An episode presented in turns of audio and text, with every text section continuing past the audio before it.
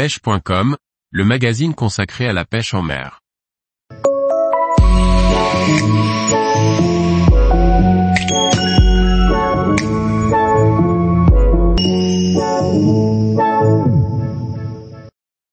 Montage chalot, trois critères pour choisir un leurre souple pour le brochet.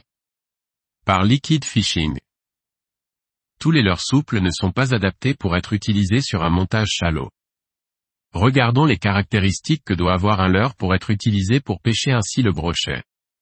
Le principe du montage chalot est de pêcher décollé du fond, entre deux eaux ou en surface. On va donc s'orienter vers des formes de poissons, comme le shad, le grub ou le finesse, qui sont les trois formes communément utilisées. Cette forme doit être capable d'accueillir la monture chalot. Il faut donc que le ventre du leurre soit bien plein et droit, qu'il n'y ait pas d'ouverture pour y placer un hameçon texan ou de forme particulière. Les leurres fragiles, faits dans un plastique qui se déchire facilement sont à bannir. Il vaut mieux s'orienter sur des gommes denses, qui vont résister aux dents des brochets, et bien garder en position l'armement, sans se déchirer. Avec une gomme pas assez dense, les pins qui tiennent le montage tombent trop facilement.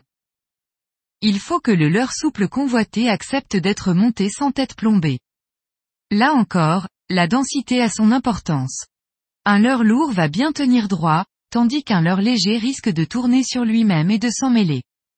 La partie avant du leurre doit donc être massive, pour garantir un certain poids et une bonne stabilité.